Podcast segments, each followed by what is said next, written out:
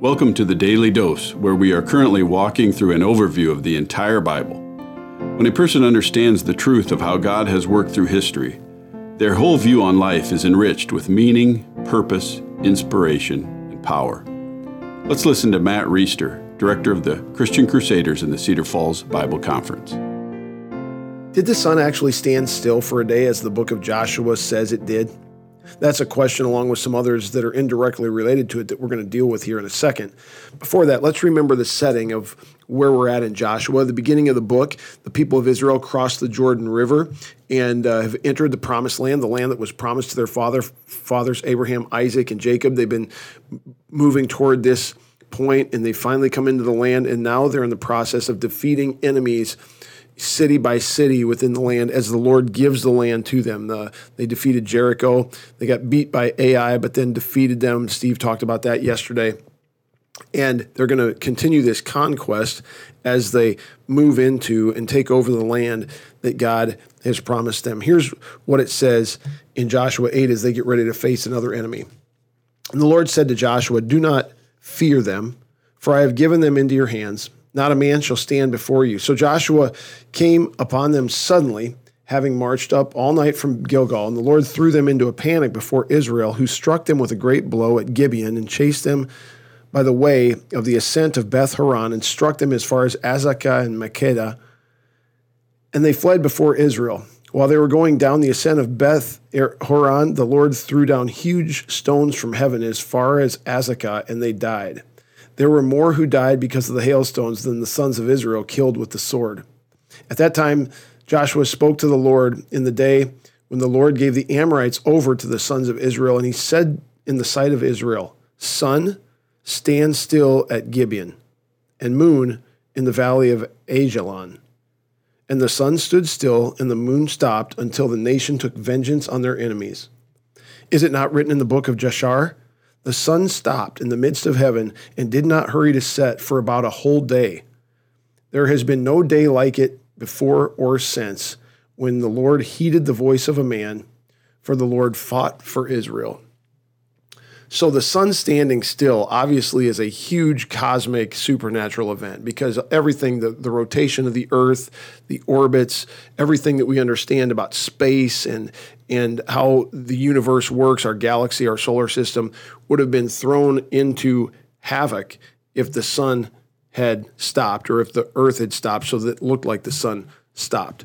So, what do you do when the Bible says something like this? There are different approaches that have been taken, and even more recently, uh, approaches to rationalize or to dismiss these incredible miracles seem to have increased at seminaries, in churches, in, in schools, and everybody, not everybody, a lot of people who would profess to be Christians want to say there's no way that happened. It must have been metaphorical. It must have been poetic. And so, what are we supposed to do with that? Should we fall in line with that kind of modern teaching, or should we have faith in what the Bible teaches? Well, this isn't the only outrageous miracle in the Bible. There are lots and lots of them. But go back to the beginning. We've done this in the Bible overview.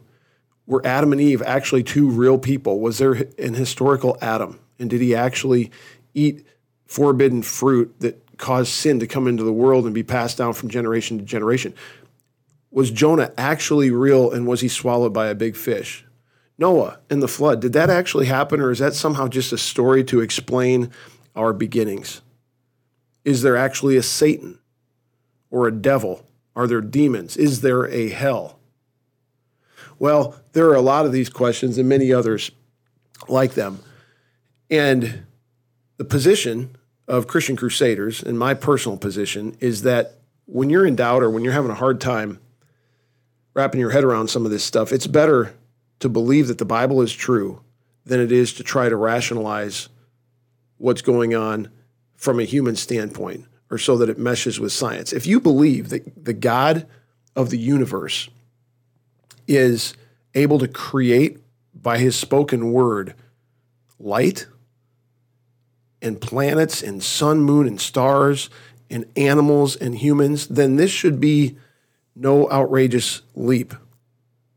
Furthermore, if even one of these miracles, I don't know what the easiest miracle is for you to believe, but for me, it seems pretty reasonable that there were probably some sick people in the New Testament who were actually really healed. And if that even happened one time, if the laws of science were suspended even one time so that a sick person could be healed, then it's my view that everything's everything's possible. The most important miracle is obviously the resurrection of Jesus Christ. And at some point, if we start doubting these miracles of Scripture, if we start saying there's no way that a fish could swallow a man, there's no way that there could have been a global flood, there's no way that the sun could have stood still, pretty soon we get ourselves into a spot where we have to say there's no way a dead man who called himself the Messiah could have been risen from the dead. And here's what Paul says about the resurrection For if the dead are not raised, not even Christ has been raised. And if Christ has not been raised, your faith is futile and you are still in your sins. Then those who have fallen asleep in Christ have perished. And if in Christ we have hope only in this life, in other words, if it doesn't carry over to the next life, then we, of all people, are most to be pitied. If Jesus Christ didn't raise, this is all a joke. We should just shut off the microphone, lock the door, and leave. But if he did, it changes everything. And if Jesus Christ was raised, then the laws of science were suspended to pull that one off. And why not all the other ones that we read about, including the sun standing still for a day? Lord, give us faith to trust your word, even when we don't understand, even when it seems mind boggling or impossible, especially when it comes to the resurrection of your son, but even with these other things that we read in scripture so that we could have confidence in you, that we could trust your word, that we can represent you well in the world. We pray it in Jesus' name. Amen. The Daily Dose is a partnership between three ministries. The first partnering ministry is Christian Crusaders, where you can find weekly 30 minute worship services on various radio stations at ChristianCrusaders.org, and where you can hear other engaging interviews with Christians who have inspiring stories or insights to share right here on the CC podcast. The second partnering ministry is Fresh Wind Worship, where typically they host a weekly worship service at 10:30 a.m. in the Diamond Event Center in Jorgensen Plaza at Western Home Communities. But for now, their services will be available on their YouTube channel, Fresh Wind Ministries, and linked to their Facebook page, Fresh Wind Worship.